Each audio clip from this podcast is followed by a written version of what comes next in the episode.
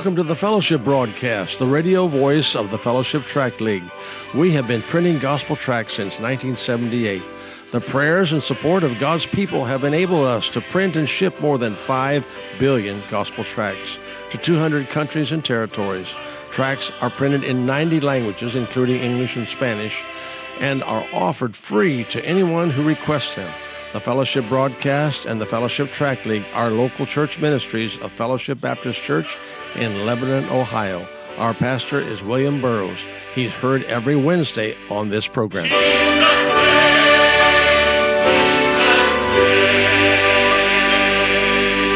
Welcome into the Tuesday edition of the Fellowship Broadcast and Outreach Ministry of the Fellowship Tract League. And we're so thankful for the Tract League and how God is using gospel tracts to reach around the world.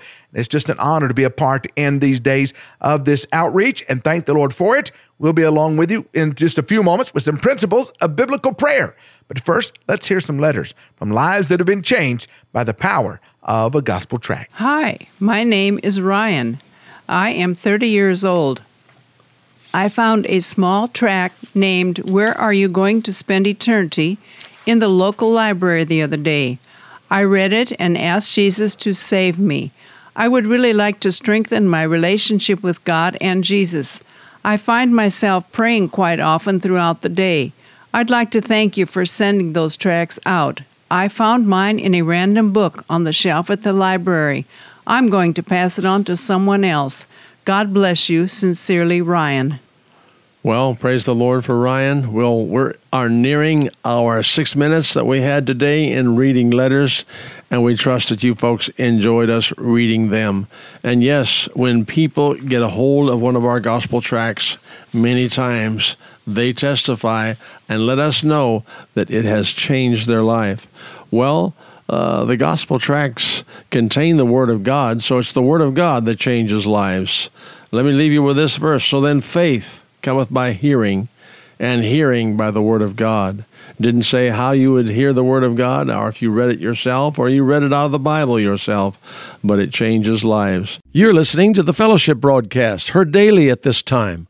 All tracks are sent free as the Lord provides.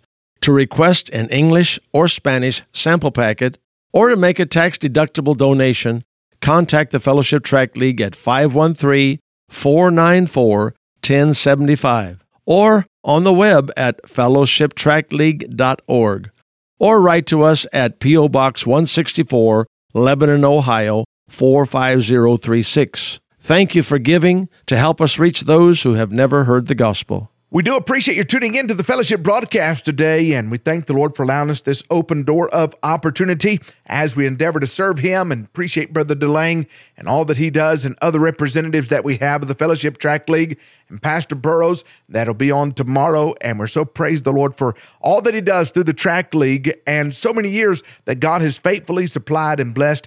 And we thank you for being a part of that and your prayers and support. It takes a lot of funds, as we heard even this week already, concerning uh, how much that paper cost and all the different expenses. But it's truly not an expense, it's an investment into eternity. And we thank the Lord for it and for allowing us to be a part.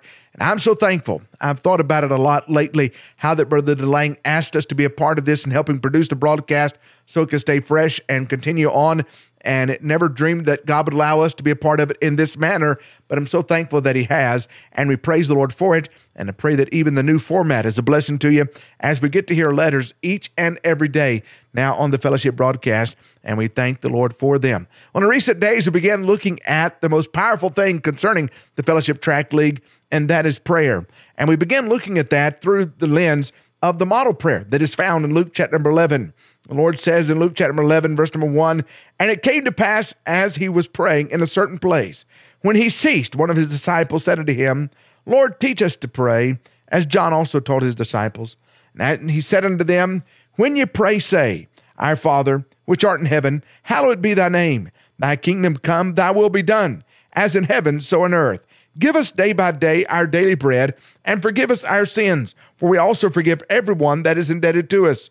And lead us not into temptation, but deliver us from evil. And when we come to this passage of scripture, we begin taking it phrase by phrase, sometimes just word by word, and looking at some biblical principles of prayer. The truth is, if we're not praying according to biblical principles, then are we truly praying at all? First John says, if we ask anything according to his will, we know that he hears us. If we know that he hears us, we know that we have the petitions that we desired of him. And all that God would help us, that we would pray Holy Spirit empowered prayers. And if it's against the word of God, we can find in the book of James that we ask amiss when we ask according to our own will, our own desires. And it should not be that way. But God has so graciously given us this model prayer that we can look at, learn from, and lean upon. I've talked to my mom numerous times and heard her talk about how that for, for many years, she said, I would just pray exactly what he said to pray the Lord's Prayer. And she says, and God met with me so many times as I would stop and meditate on those words.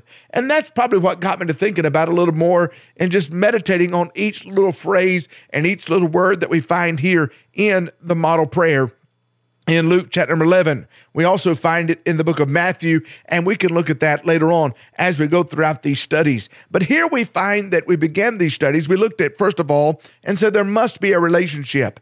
Our Father. I'm so thankful that God makes a way for hell deserving people to be redeemed and cleansed by the blood of the Lamb.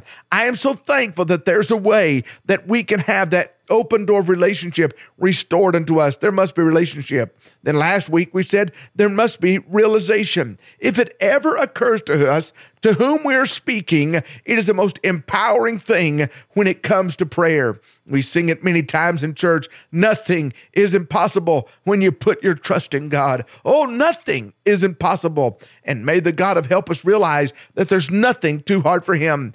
Jeremiah was asked the question, and he responded, Ah, Lord God, thou hast made the heavens and the earth by thy great power and outstretched arm. There's nothing too hard for thee. You look down throughout the pages of time, and you'll find time and time again that man came up against impossible odds, and yet they realized to whom they were talking to, whom they were dealing with, whom they were responsible to, and God proved the impossible to be possible. Here we find not only do we find that there needs to be a realization, but there also is something that I think is missing in our daily life. And yea, in our day, it seems to be in a most prevalent way. There must be a reverence. There must be a reverence. He said, Our Father, which art in heaven, hallowed be thy name. I remember my mother many times reminding us not to take the name of the Lord thy God in vain. And many times we'd speak of that in an expressive type of way.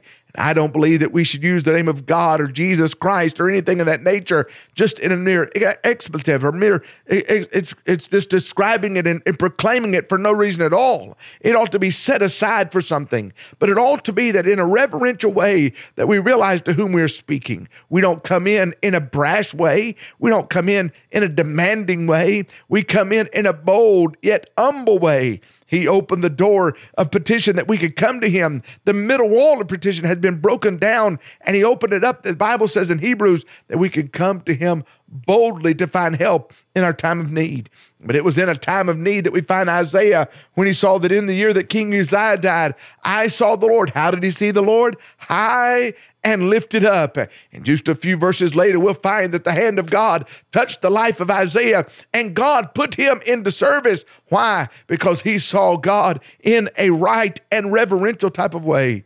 I promise you, you can come to God as a child, but when you come to Him humbly, when you come to Him reverentially, you can come to Him and see Him high lifted up and Him touch your life and make a difference in it. May we not take the name of the Lord God in vain. May we not take it lightly, but may we see it high and lifted up in our own life, especially in our prayer life. I am so thankful. I am so thankful that God hears and answers prayer and that He gives us a pattern to follow.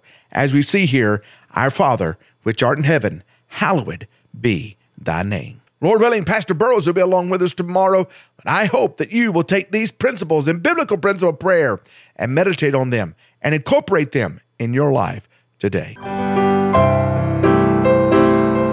You have been listening to the Fellowship broadcast. Be sure to tune in again and invite someone to listen with you.